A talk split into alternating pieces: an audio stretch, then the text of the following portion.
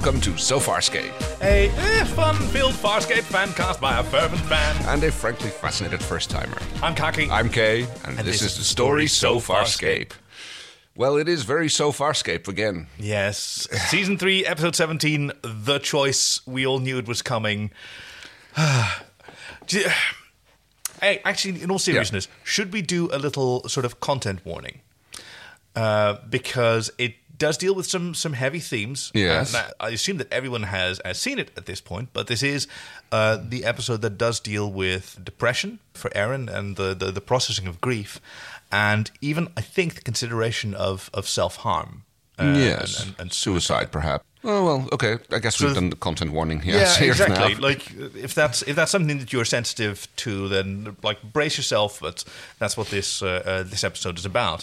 It's uh, well, let's see what our our listeners think that it's about. Okay, here we go. Here on the emo planet, characters return, or do they? Characters who weren't characters before return, or do they? In this pseudo clip show, an intervention goes bad, assassinations are hard, and Aeryn is bidden to start the reactor. Thank you, Matthew B. I like that one. Mom, Dad, this is my boyfriend Crichton. Yes, he's dead. Okay, he's my dead ghost boyfriend. You hate him. You hated everyone I've dated. That's it. I'm running away. Thanks, Black Rain. Wow. An acting masterclass from Claudia Black gives us ghostly flashbacks and echoes of previous seasons with a reenactment of a choice for added angst. Thank you, Lucy. Oh yeah, good point. Uh, and um, oh, I like this one. A manic Banik and a surprisingly reasonable slug attempt to get a mourning friend back aboard the ship, but chaos ensues as a few unexpected visitors arrive with another slug in a backpack. Thanks, Going Metal seven ninety nine. Oh yeah, we've just received a bunch of synopses from uh, uh, Going Metal Oh, excellent. seven ninety nine. It's almost like seven ninety from uh, from Lexx. Oh, was that a planet or a. Uh... Seven ninety was the robot head. Oh, right, yes, him. Uh, Yes. All night by the Zev I lay, all night by the Zev Zev. Very good. Deep cut. We've got to do that as a greatest hiatus one of these days. But in the meantime, this is an episode that that I've been sort of looking forward to and dreading. I didn't really have very clear memories of what happens except for some, some key imagery, which is, well, if we jump into the episode, Prepare for starburst! Which is what we start with. One of the most startling images was uh, this sort of goth, rundown Blade Runner kind of yes, my first thought was Commerce Planet, then my second thought was Beggar's Planet, and then it went to Planet of the Dead, basically. Yeah, I think you're right on all of those. I, I think someone mentions that it's a refugee city. It's the planet Valldon, the planet of the mystics. But Yeah. they're all they're all hucksters and schemers and maybe genuinely, truly transcendental. There's a I, don't- I, I don't know. There's sort of a Well, there, there's probably a bit of both. You know, there seems Yeah. to be uh, there seems to be some genuine articles and a lot of people trying to get in on the action. I suppose we've got Christian Hayson uh, walking around as well, looking brooding in his with his hood uh, pulled over his head. yes. I know what you're talking about. That's I, I do think that's actually Aeryn. Probably, in her yes. in her velour hood and a velour gown. I think this is the first time that we've seen her in a dress. She's showing some leg at the, in Mm-hmm. this episode. Claudia Black talked about what a what a weird experience that was after like her her costumes have always had to be very practical because she did a lot of stunts her Mm-hmm. and ben both like that wearing leather is not just for style it's also a good way to hide the padding that they need to protect Ah, themselves yes, and leather itself is a good protector against scuffs and scrapes and all kind of things.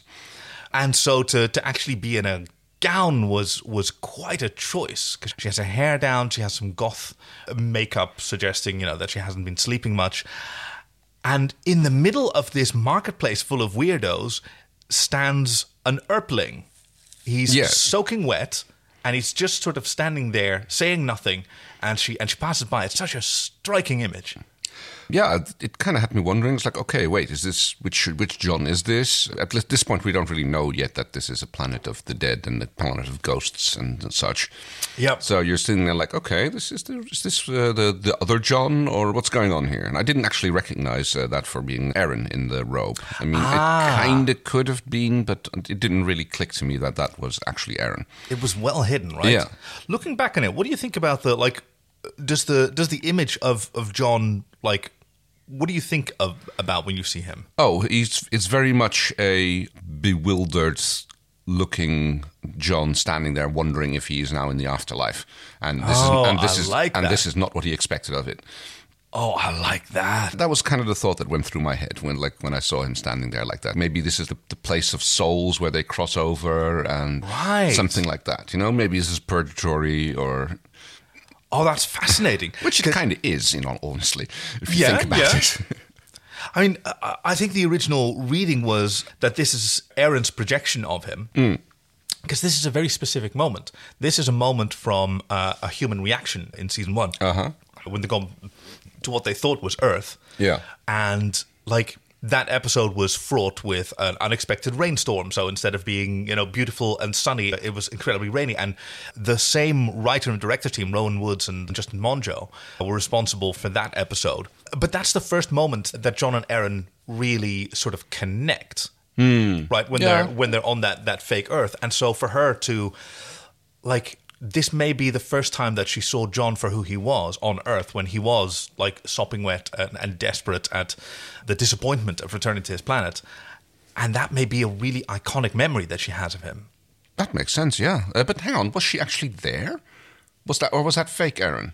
No, that was real Aeryn. That was Okay. what happened between them was real. Everyone Okay. down went who, who went down was real, except for dead Rygel. Right. Yes, of course. That's Yeah. yeah. They did, uh, and I'm confusing it with the episode where we have uh, Lani Tupu in high heels, but which is an entirely different. That, that, yes, which also won't get fooled again. no.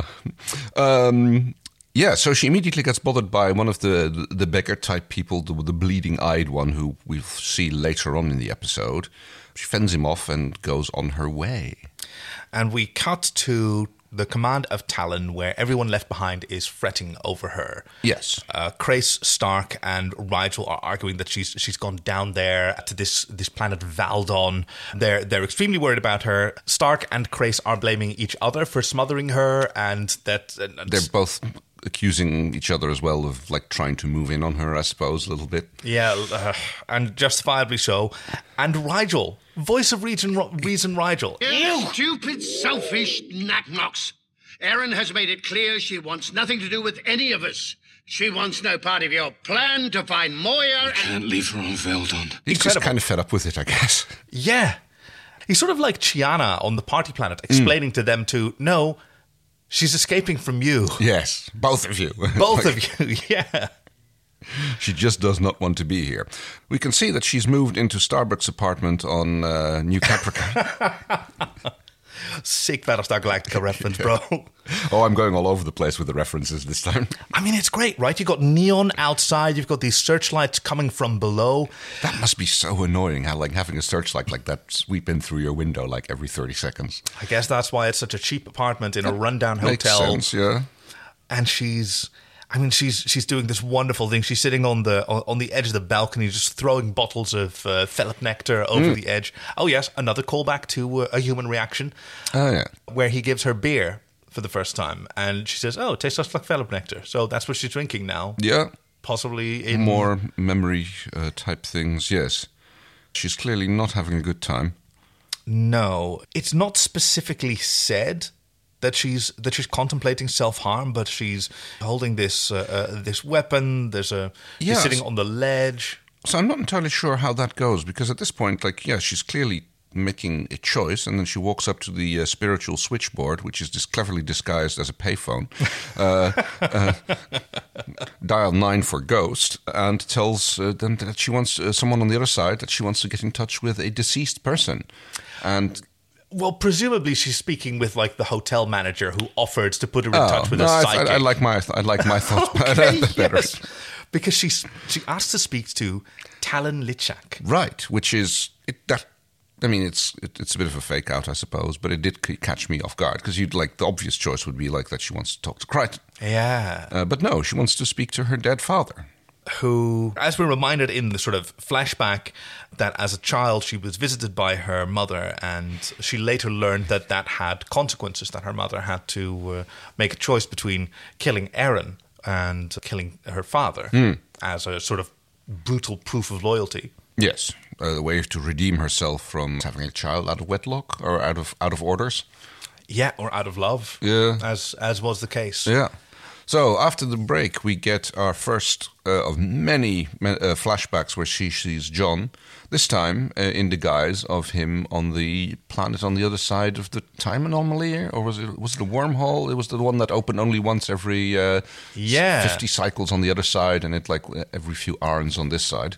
That was in When- the locket. Yes, when Talyn was caught in some sort of ty- uh, a web type thing, and it was slowly encroaching on them, and they had to get a way out. Uh, sorry, it was Moya, not Talyn, of course. Very good, very Yeah. good. Yeah, an, a sort of timeline which was supposedly erased. Yes, but Right, she because apparently still remembers. At the end, they opened the locket and it was dust inside, and they were both very confused and they had no idea. And we were supposed to, like, it was all gone. But apparently, like, this is where my, my hypothesis that the John that she sees is actually her own memory Hmm. kind of already falls apart because she couldn't have remembered this unless she does, unless there is some sort of timey-wimey, spacey-wacey. Okay. Maybe. What do you think? I really like that. You mentioned that earlier that you thought that this image of John was was like his confusion in purgatory. Well, that's how it keyed for me. That's how it uh, it looked to me from the first few moments of seeing him standing around like that. Yeah, uh, and what's with that- great is, like- with the look of confusion on his face. Um, I this really think- supports that because we have old John speaking to uh, to Aeryn directly, asking her to touch him. What are you talking about? Touch me. Don't be afraid, girl. I, I ain't gonna bite. Touch me. Remember it all. and saying that he remembers everything as if like if this is ghost john then he's gaining access to the, the memories of a lifetime that was lived outside of time that as he was living he couldn't have remembered but now that he's dead he can possible. And more like if I have to, after viewing the rest of the episode, I Mm-hmm. think it's more her memories, uh, especially the way. Well, we don't, don't want, I could jump right towards the end, but well so you think that she's remembering the events of the locket somehow This, right despite the fact that that happened in a, in a sort of time loop I that, that got resolved I mean, okay, I'm, I'm, I'm going to jump right to the end here anyway. Okay, do because it. The, the way she refuses to heed his call right at the end and then refuses to listen to the seer Yeah. suggests to me that it was in her head and because she dismisses him as her own thoughts Yeah. that uh, tells him to go away our time is over and then she refuses the the, the, the offer that the seer makes to make an actual attempt to uh, okay but yeah now We'll get there. jump we'll right get to there. the, No, that's, that, there's a lot to discuss about this episode. It's, it's, it's a hugely. It's not a. It's not a divisive episode by any means. Everybody believes that you know this is a, a, a masterpiece. Certainly Mm. on, on on behalf of Claudia Black, despite the fact that it was a really tight production. They could only have one set. They had to do it in six days. Oh, When you- wow. well, when you really think about it, not much happens. It's a really thin or, or, or sort of narrow little episode. There's not a lot of subplots that go a lot of places.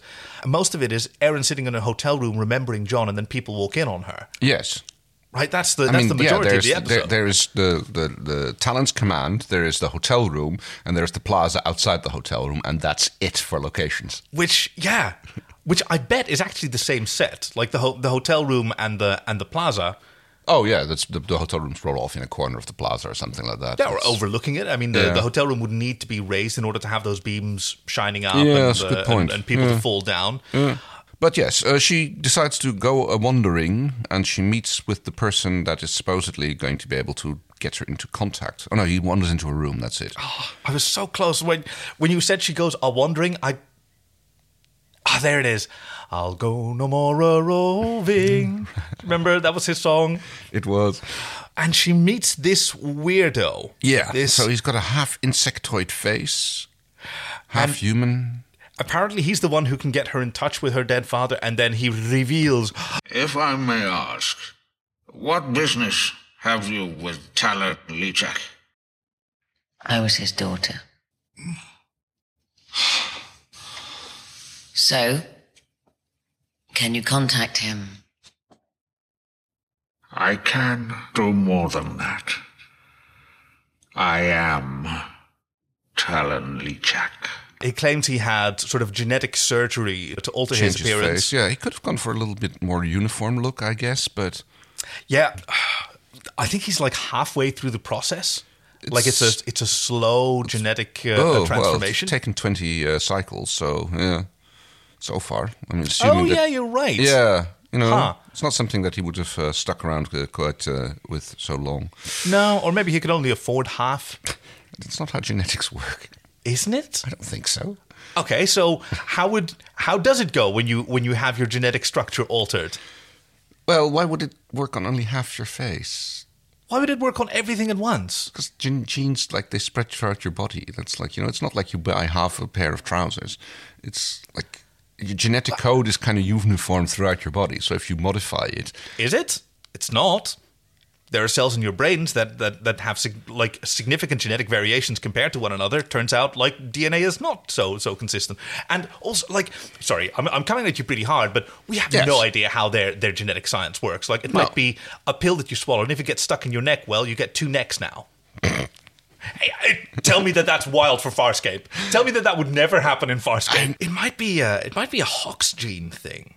what's a Hox gene? Oh, that's the, the those are the those are like very very primal genes that determine body shape. Oh, yeah. Like in, in, in insects, as I understand it, arthropod insects are all like uh, Oh. genetically like millipedes, right? Right, yes. They have all basically uh, each Segment, segment. with legs, segment yeah. with legs, segment with legs, and then different ones are sort of adapted, and it's the Hox genes that do that. It's the Hox Mm-hmm. genes that overrides the the segment for and and, and, and legs to become antenna or or mandibles, Mm-hmm. and if eh, through some uh, Earth-based genetic manipulation, like you remove or alter those Hox genes, then you can birth uh, like a grasshopper with legs instead of mouth parts and legs instead of antenna, because that's basically what they Right. originally are. Hmm, interesting.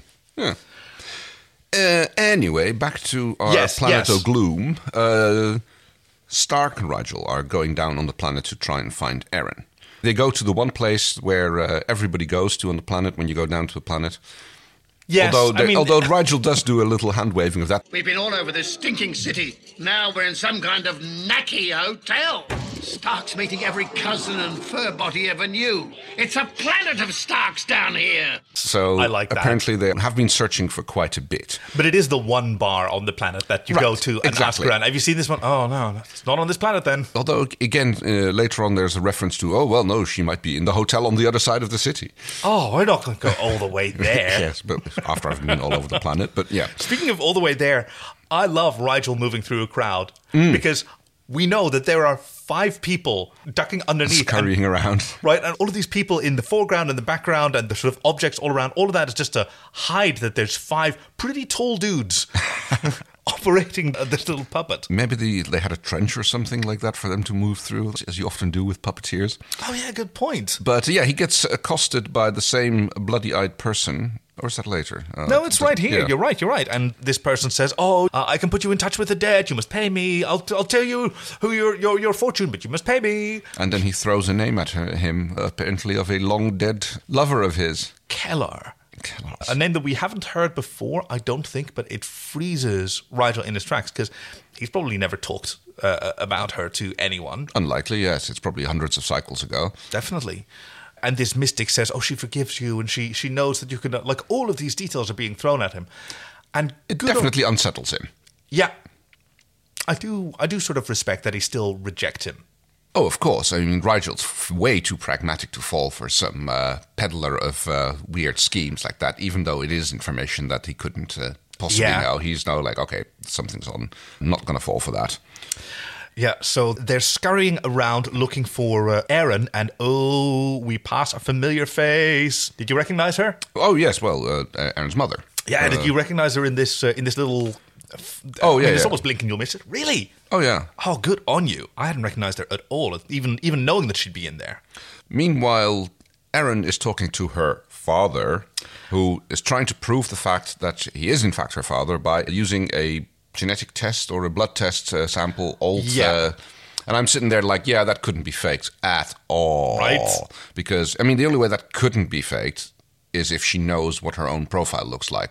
Yeah. Otherwise, it's just like, oh, just like scan the same thing twice. So, yeah, I'm sitting Because here a like, scan it's on a him scam. and the print out, and she does a scan and does Exactly. print out. And, oh my god, they match. Yeah. Oh my god, that's amazing. oh, you could do this a hundred times and it would still match. And it's like, yeah, con. It just screams con man at this point. what did you think was going through Aeryn's head? Well, probably the same. That she's just like, uh, just sitting there going like, okay, I wonder what this guy's angle is. Yeah. Because even knowing what we know at the end, that she never believed that it was uh, that it was her father, you kind of get that in the moment. In the moment, you see her like she's not taking it very seri- seriously. Mm-hmm. I guess it's the sort of entertainment value of like palm readers or tarot readers, Right. Uh, uh, good ones. I mean, you know, because a, a good one will take your money and will give you a little boost of, of confidence in return. What they think you want to hear. Yeah. Yeah, Or but not think like you need. Yeah. promise anything false or not like introduce any more danger. Like that is a sort of entertainment slash therapeutic value that people like that or you know practitioners of those skills can uh, can offer, which is totally valid to indulge. Right? Yes. It's like as long as you doesn't go into unhealthy territory. Exactly.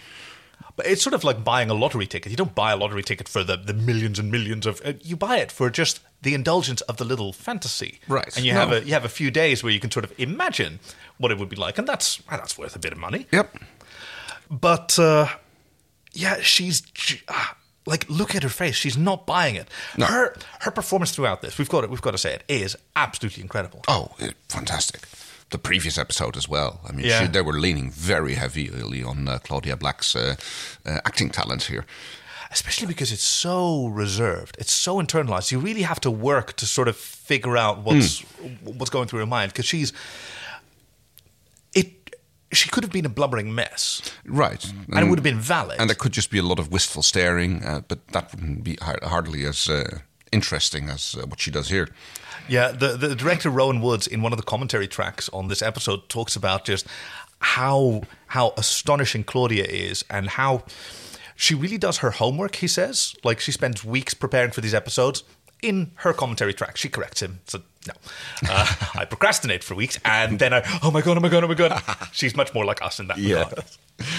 Uh, you, can do, you can you can make an hour's work last uh, eight, or you can make do eight hours work in an hour, you depending go. on the depending on the need. Yes. but she like he's astonished at how she uh, she plays against expectations and it's not just to do something different than what people expect because it would have been entirely valid for her to be teary and you know because she had that moment at the end when when John had just died but these these radical decisions to instead keep everyone at a distance in an episode that's all about her character and then her character is completely inaccessible and it's such a Hmm. I mean, bold move Yes, but that is actually very much in character for Aeryn.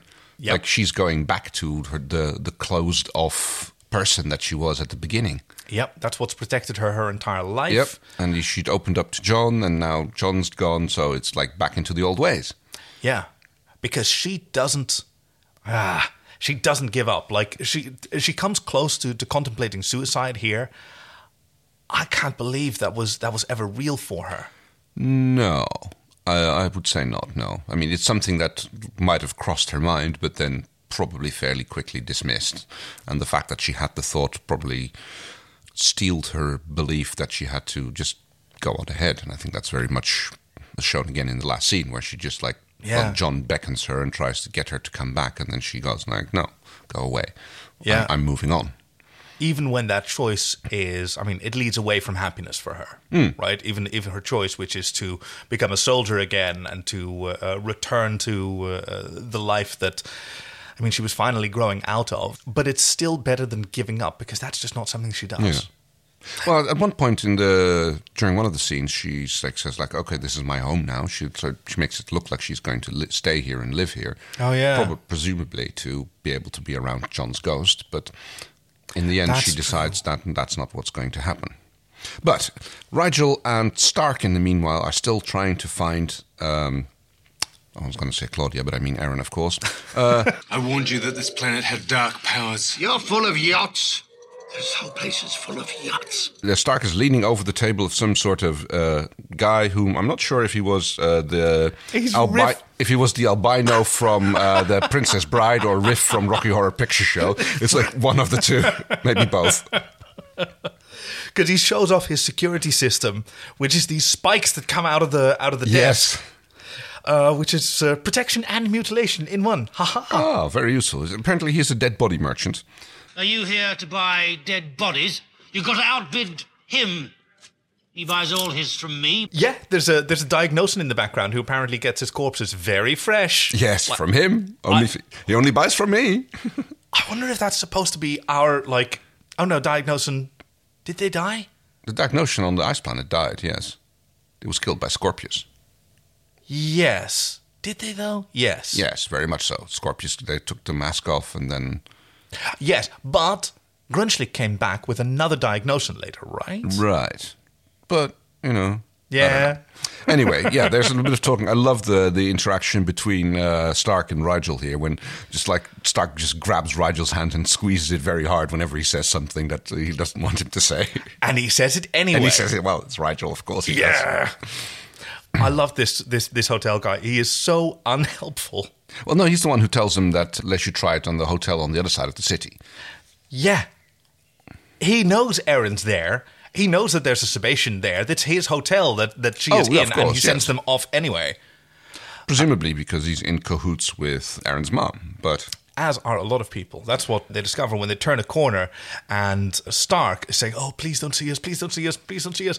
And Rygel thinks that he's seeing more hallucinations of Zhaan because he's been hearing Zhaan's voice. Yes, he's been trying to follow Zhaan's voice and find her. But no, it's Aeryn's mum stabbing the bloody eyed guy because Yeah. he has served his purpose and now he's dead.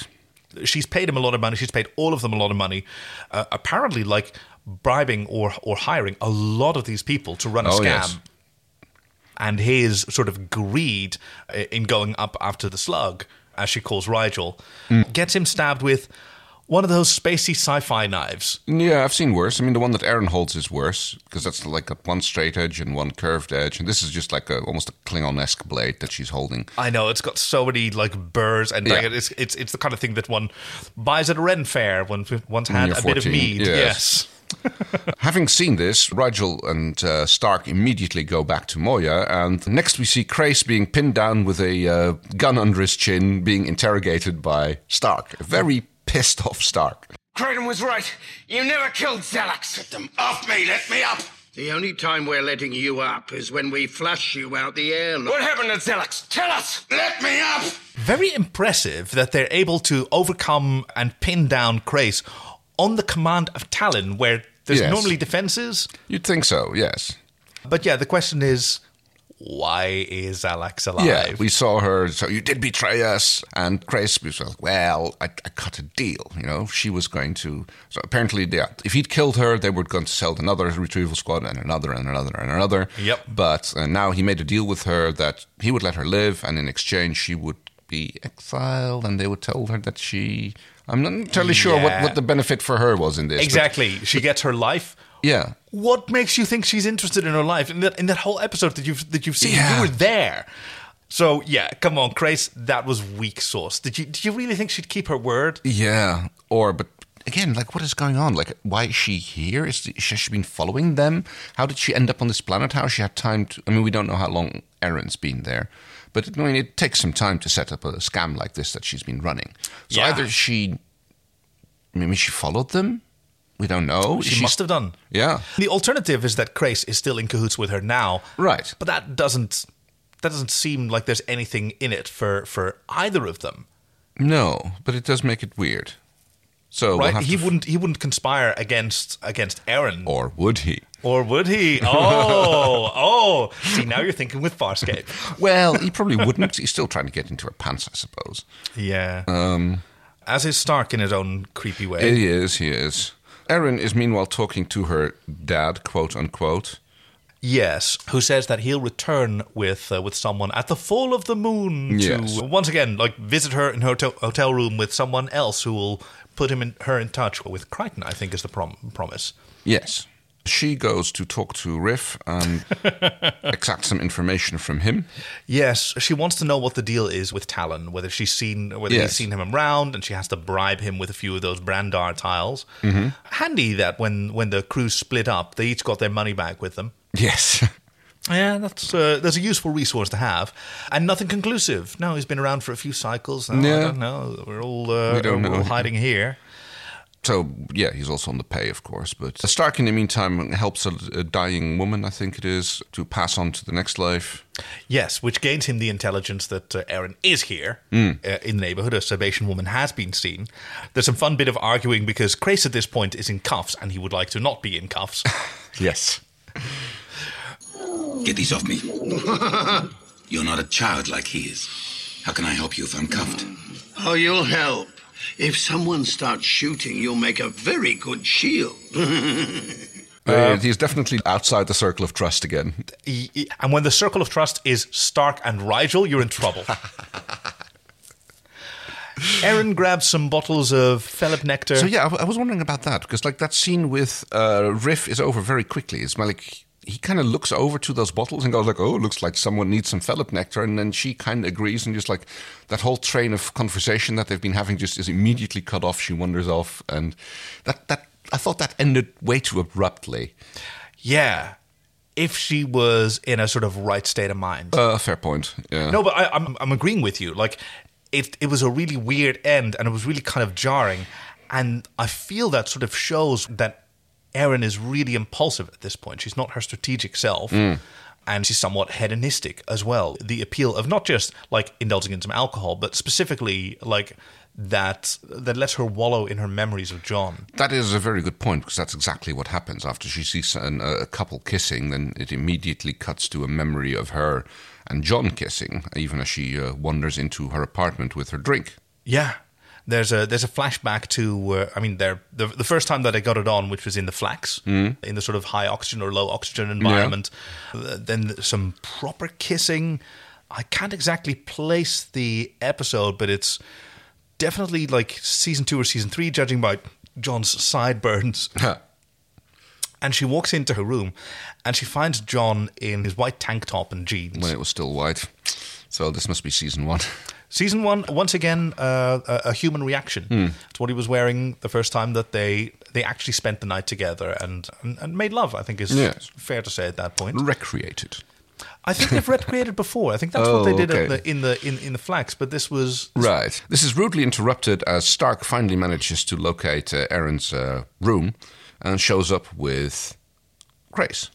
Yeah. She asked. He asks if they can come in. He threatens to shoot Crais, and which actually causes her to come out rather than invite them in. You look terrible. What have you been doing? You've, you've been. This is serious. We need to talk. Can I come in? She's so in control of this of this scene. Everybody wants Her.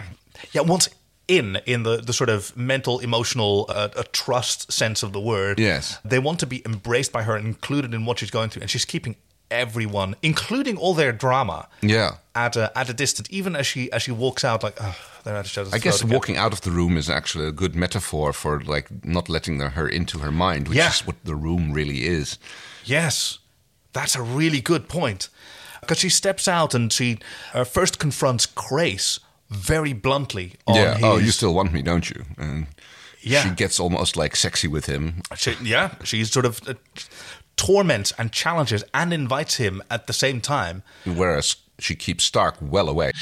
Please. Don't touch me. It's such a it's such a Weird harsh contrast, moment. yeah. Because just that moment, he's saying to her that you know I, you, you've got to come back. I would like to take care of you, and she says that would be nice. And then immediately, don't touch me. Mm. And then she turns on him as well, and she tells him, "Do you know what makes you so much worse? Is that you think you're so much better than him." Oof, yeah.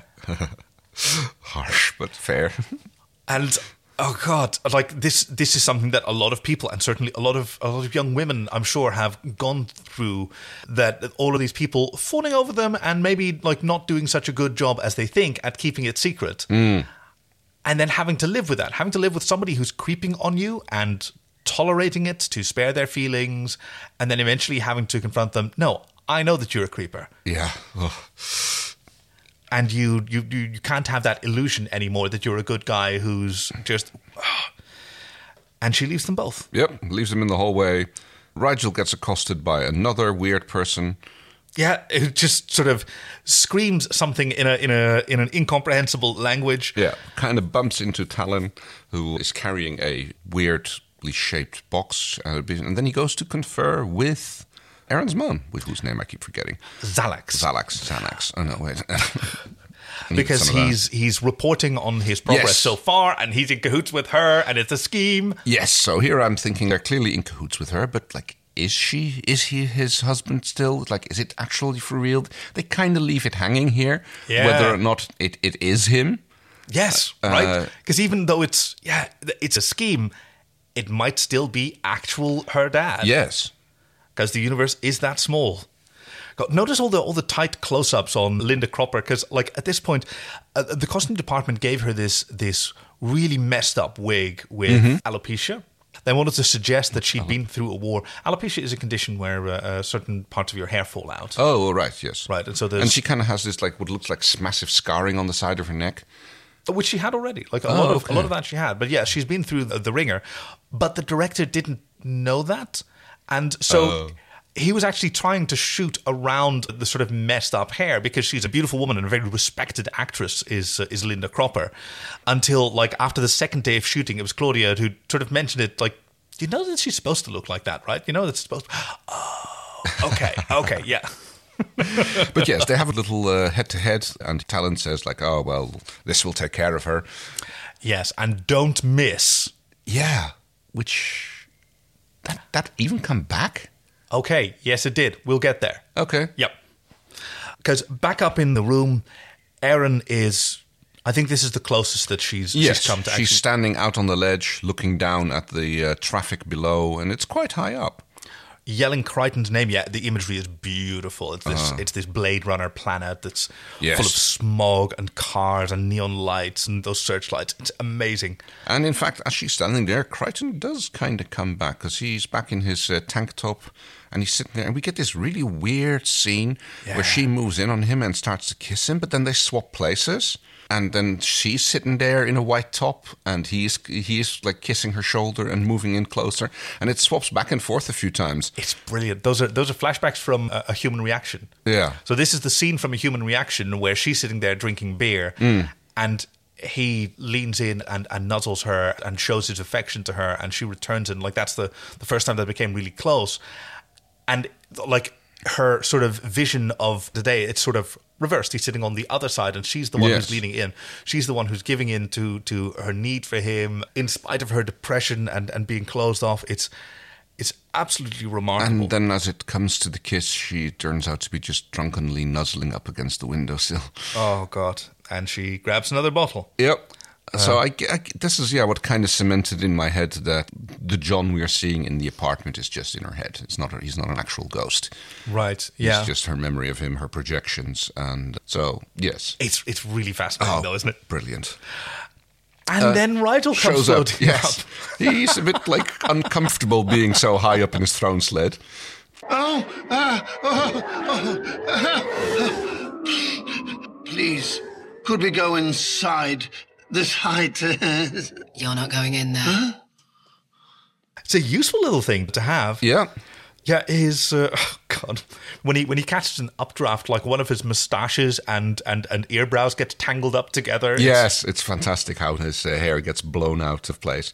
Uh, he's basically pleading with her to uh, come back if he can come in too, which she again she is. He is not allowed inside either. Yeah. And he very explicitly talks to her. Rygel is usually the Dr. Smith uh, of the series, you know, from Right. Lost in Space. He's a menace and a schemer and bringing out the worst in people, which is, Mhm. which is fantastic. But those moments where he's one of the wiser people there. He's been around the block for a while. He's been Mhm. he's had his heart broken many times. He's been wounded many times, and that's where a lot of his knowledge comes from. So he's actually able to speak to to her at a level of like he doesn't just want her to come back. He wants her not to harm herself because that's that's not worth it. And he talks about his own experience with loss with Kalor that he was just he was reminded of. Yes, he he tried to forget about her for a long time again. I think. Yeah. Which kind of leads into what you said last time about him t- uh, telling John that uh, it'll be hard not to think about you. which is- Oh wow! Yes. wow. he's going to. He's like he's going to try not to, but he he will. Yeah. And she sent him away. Yes, she te- he can't come in, and she tells him to go away because at that point, Talyn shows up with yeah this like pot. Sarcophagus? Yeah, it's kind of like light bulb shape, but a lot bigger than that. Uh, and he puts it on the table, and it opens up like almost like the canopy of a fighter jet. Oh, yeah. And inside we have indeed the, the mutant from Total Recall, basically. It's Kuato. Uh, Qu- yes, that's his name. Yes. I think one of the original like sort of sketches and designs between the director and Dave Elsey, the head of the creature shop, Mhm. was that it was going to be like a human head, and that he, you know, someone would set it down and then open it up, and then there'd be a dude who'd be you know stuck under the table, Yes. and it would be a severed head doing the, the talking. And Dave says, "No, I'll do something even more fun." But just, just trust me, just trust me. and this moment when it opens up, that was the first time that uh, Claudia Black actually saw it. So her sort of Okay. like applauding, like, wow. Yes, it's a bit of a creeper as well. Soft. Touch me soft. Yeah. Voice of puppeteer Mario Havulis, the first time that his sort of voice was there used, which turned out excellent. Like the lip syncing is incredible. Well, that's it easy if you let if you let the puppeteer do that. Yeah, that's, that's yeah, what yeah. they do. It's- really high quality work. Yeah, they, they they went for it's a mutant baby, and they went for imagery based on survivors of thalidomide. oh yes, the uh, medication that turned out to produce. skin, tiny little hands, four eyes. And Claudia talked about how Dave Elsey, like his least favorite responsibility as head of the uh, creature department, was ordering year's supplies of KY every J- week. J Loop. He's such a modest man. And yes, he like after she touches him for a little bit, there's a uh, suddenly a light up, and we get a, a clamshell prediction in the top part of the shell that he's uh, and it's John. Who says you have to find me? You have to. Yes, Now, I know that there's a lot of opinions about like what the different Johns in this episode are. I am firmly convinced that this one is a fake. yes, That that this seer, this seer is a huckster and a, right. and, It- and a fake. He pretty much admits to it at the end, where he says the other thing we did might have been a little bit tweaked, but we can do a real one. We Yeah. might be able to do a real one. So yeah, this was fake. This was cl- uh, planted by Xanax. And even after the end, I think he's still full of shit. I think he's still Oh well, just yep. That- okay, that I'm not saying he's not, but he might be for real. I don't know. It's See, that's the Yeah. that's the art of of psychics, mm-hmm. right? Of of Oh, sort of of, sideshow yeah. psychics like this is simulating. Because yeah, like everything he says to her is is cold reading. Right, he teases her with, "Oh, you you seek someone, oh, someone you loved, someone who touched you Yes. softly," which is a technique that that people Oh, yes. use to glean information while uh, seeming to provide it. But yeah, this is incredibly distressing. And now Talyn has his hooks in Aeryn because he says, okay, well, what the seer Croesus, as, he, as he's known, says is we need a being called the Centaur who can sometimes transform spirits into flesh. yes, and she's like I don't know. I don't think she's buying it. Like she considers it for a moment, but she's not buying it. Yeah. It's, it's that what I'm reading here, and it's just my reading, is she enjoyed indulging this because it, you know, it gives you the pleasure of imagining it like a lottery ticket. And now she's being offered the same rush, which is, oh, the hope of the centaur. And now she can't enjoy it as much. And she's sort of disappointed that even when she's indulging it, it's not giving him the same sort of comfort and, and, and pleasure. Right. Whereas she just goes for a lie down, uh, presumably tells Talyn to GTFO. No, she tells him to, all right, arrange it. But uh, Yeah. she, she lies down and her Indulge- memory yes. of John returns. And for a moment, it's uh, uh, flashing back to the flax Mm-hmm. and enjoying that, that passion, That memory. more flashing back to lovemaking. I mean, this must be for. Oh, you know- and then we get the first like scene where they're both in their suits and yeah. ripping them off. Well, ripping is a good thing because her fantasies get rudely disturbed by the arrival of her mother Yeah. into the apartment. Um, Bit of gun pointing. Yes, and Aeryn doesn't even look that surprised. Even before that, she's taunted Stark and Crais with, "Oh, you'll never guess who I've been seeing." Yeah. No, no, your mum's really here. Yeah, yeah, yeah. So's Crichton. So's my dad. It's a wild planet. This, and she's actually here. And Aeryn, I mean, she barely moves. She barely responds. I, there is a moment when, uh, as Alex tells her to sit down, where she looks down at the chair. And I think in that moment she was looking for her gun, which isn't there. Yeah, possible, yeah. Which which Mum remarks on. Soldier without her weapon, that's against regulations. Which is a bit of a weird taunt because she knows very well that uh, she's no longer a soldier. And I noticed in this scene, like, Mum was, like, exceptionally callous here. Yes. Quite different from the way she was on the planet of the vines. Yeah. How how how do you see that? Oh, I'm not sure. I mean, she's probably pissed off at uh, what happened to her. Yeah. She pretty much as- uh, admits to because she apparently had to amputate her own leg, which really hurt because it got infected. Yeah. And yeah, she's going through a weird. A I mean, she weird found a replacement clearly because she's strutting around. Yeah, f- uh, very much so. Well, let's get to that for in a moment because first uh, she shoots Talyn, or presumed Talyn. Right. So Yeah. Talyn walks in, and here is a whole bit of sort of fake drama where he's Right. offering his life. Shoot me and leave Aeryn alone. That's something that they arranged. Mm-hmm. But I'm pretty sure that he's wearing chest armor. Right, I guess that would make that makes sense of the don't miss. Right. right, yeah. But then she changes her mind, and you're Yeah. too ugly to be killed like this. And she orders him to turn around, and, he And goes, shoots him in the back. Alex, Yeah. Alex. shoots him in the back. Yeah, instead, so he is actually dead. And, Yeah. Instead of just being uh, being fake dead, and this is her tormenting Aeryn to relieve herself of her own torment, that she can enjoy her daughter's pain, which is so fucked up. Yes. There's a, quite a, a bit of uh, talk about history and how uh, she explains that how the High Command uh, put, gave her the choice to uh, kill either her husband or her daughter, but one of the ones should be sacrificed, Yep. and then everything would go back to normal. But no, it did not. Then High Command betrayed their promise and turned her into an assassin because they made her kill again and again and again. and she cared less and less about it. And like these these layers of of Xhalax Sun are being sort of revealed, just just how much pain she's exorcising in her pursuit of her daughter. Mm. Because she wanted to be a pilot, and she was a pilot, but then she became an assassin. Right. So she must also be envious of of Aeryn, who got to have a career as a pilot. That's how Right. she was born and But bred, and, Who also isn't a pilot anymore, but you know.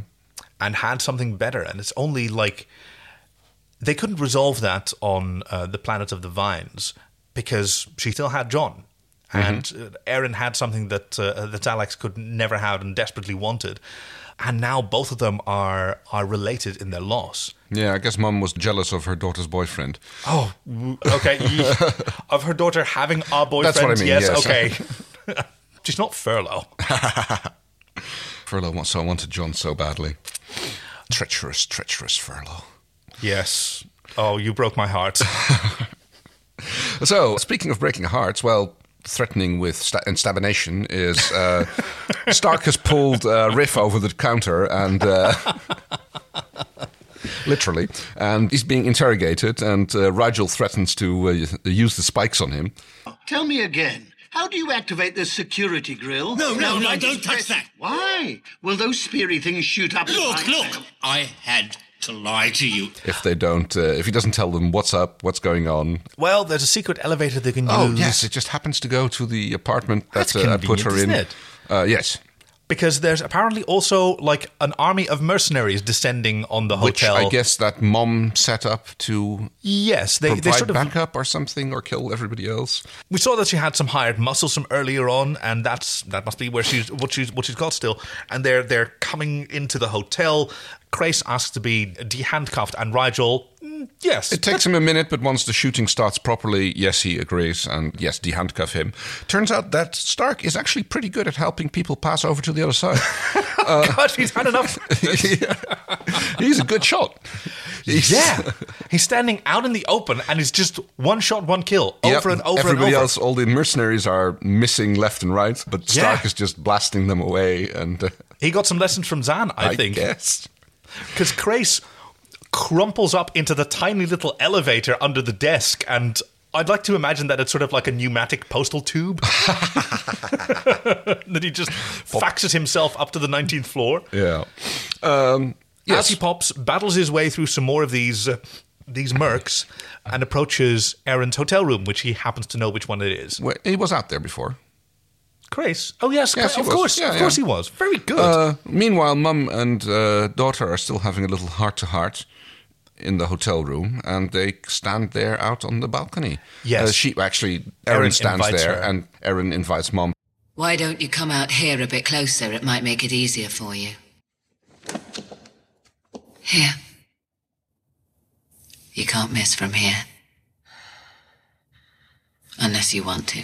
this okay so I've, I've i've remarked before on why uh, i thought that Xhalax taunted Aeryn back on the vine planet to make it easier for her daughter to kill her Mm-hmm. Right, that was my reading which Yeah. not everyone agrees with but i it's like it's reinforced by this symmetry of of her daughter offering to make her death easier for her mum as well right this Mm. Yeah. this bizarre connection i don't think I really don't think that Aeryn wants to die, but she's, No, I don't think so either.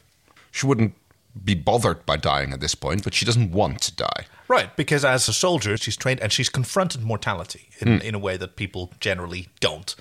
So there's that acceptance and like this connection with her mother. Yeah, it is the most powerful connection. She's the only one that she's let into her apartment, Yes. right? She- well, uh, her dad, Talyn, as well. But yeah. yeah, under under pretenses, she didn't really. Yes. but yes, sort of the invitation to come out onto the balcony. That's Yeah. we'll we'll do this together. We'll be genuinely actually helps her put the gun up against her throat. You, and I love what she said then. It's like, you can't miss at this range unless you want to. Yeah.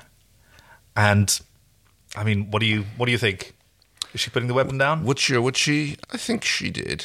Yeah, right. Yeah, I don't think she would have gone ahead. But we never get to know because that's Crais chooses this moment to burst in through the door and shoot Xanax. Yep.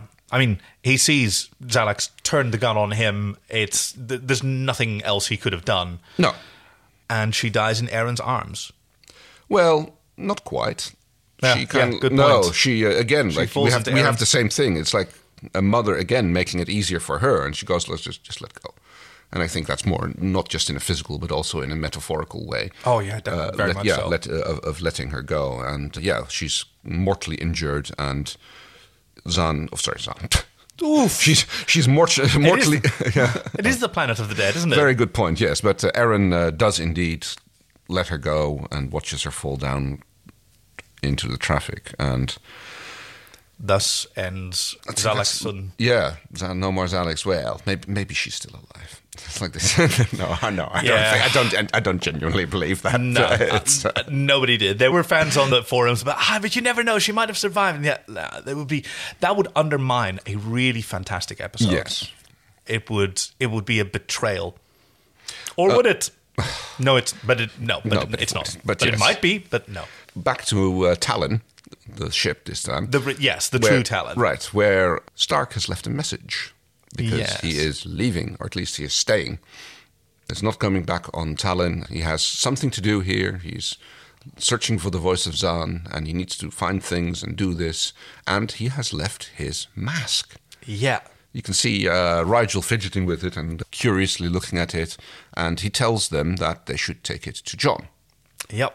because he'll know what to do with it. Yes. And while we sort of await this mystery, this was because Paul Goddard was going to perform at the uh, Royal Sydney Opera. Oh, okay. So they have to be off there for a week or so. Uh, Yes. Unfortunate timing, but so go the careers every now and again. perform as what? Oh, I don't know. I'll look it up. No. I'll look it up because that's uh, that's certainly an interesting thing to know. But yes, uh, Crais has. What can he do with it? It's just setting up a new plot thread that I don't know whether I did the right thing telling you that. It's sort of like peeking behind the curtain, but I really kind of like that. I like uh, seat of the pants storytelling where one of your main characters says, "Yeah, I've got another job, and it kind of can't wait. And can can we ride around it?" Okay, then we kind of have to. I mean, Because- we've we've kind of seen this with uh, Stark before, like when when he, he first disappeared after the Aurora Chair episodes, and then a couple of episodes later, at the beginning of season two, I believe, he was suddenly back again uh, with information Yes. about uh, Dargo's son. yeah, He's well known to being able to go off and do something and then find Moya again. Speaking of finding Moya, Talyn believes he's located Moya.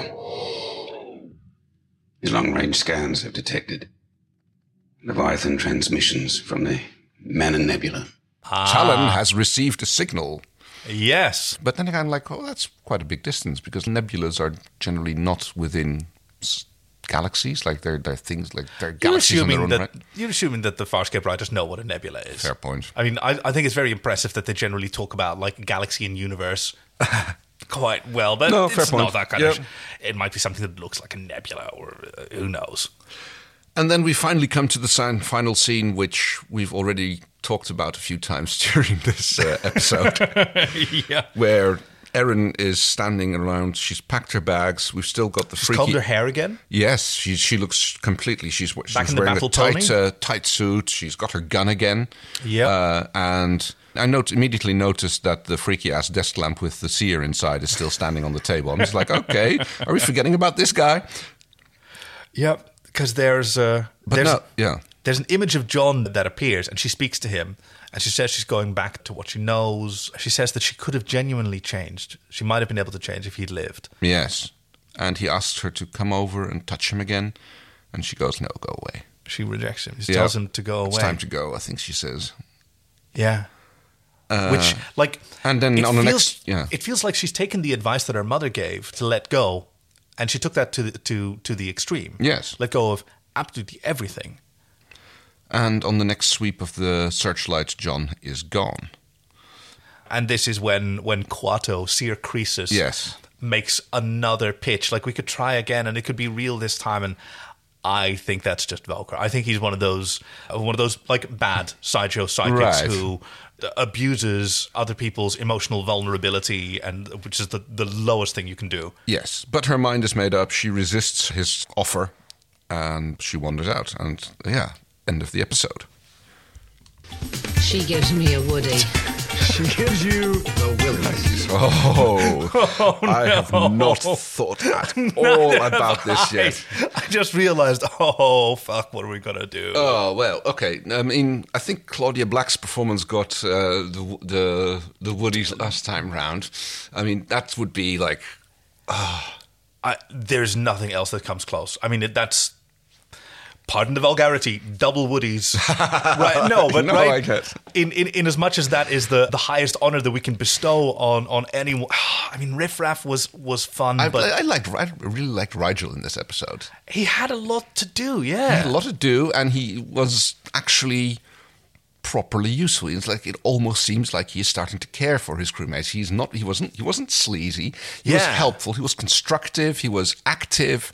He clearly put himself at discomfort in order to talk to Aeryn. So I, I think, yeah. I mean, he, yes. he showed how much uh, value he places on the people Yes, around so him. So maybe a bit of uh, Woody for Rygel as well. Oh, I like that. Willies. Ooh, I mean, Kuato is like he just looked, as in he actually genuinely gives me the willies. As in, Oh. not that it, it was a bad performance. No, or, no, but no, he no, was got like it. Actual just would be very proud. Yes, I think so. Yeah, that would be. So I guess you don't want to see a great big full page close up from the Creatures of Farscape book of. well, I'll look at it, but Okay, well, uh, here it comes. Oh yes, It- it's like yeah, almost like insect-like arms with a double jo- no, chicken wing arms. That's, what That's it's like, it, right? it's chicken wing Chicken arms. tandoori. Ah, yes. Oh, it looks fantastic. Am I allowed to flip the page? Is there more? Uh, the... yes, you can flip one because Okay. uh, Talyn Lichak is on the next one. Oh yes. Yeah. There we go. A, a, a truly fantastic makeup, that half insectoid sort of spider-like yeah, face with like must have been like taken forever to put on, and again a lot of KY again as I see it. Yeah, It's right. just liberally slathered on there. and this mandible bit coming out of the corner of his mouth. It yeah, looks that like, looked like oh, that and he could still speak. Yes, it's not his real mouth. if Oh, I had is- a penny, This is fantastic. Yes. right? Uh, thank you once again to our, Oh, uh, our haven't given, you haven't given a Woody yet. Uh, no, sorry, it's- Willie yet. No, Willie's from Oh no! Uh, well, for me, it's going to be it's going to be Seer Croesus as well, but for Ah. a different reason.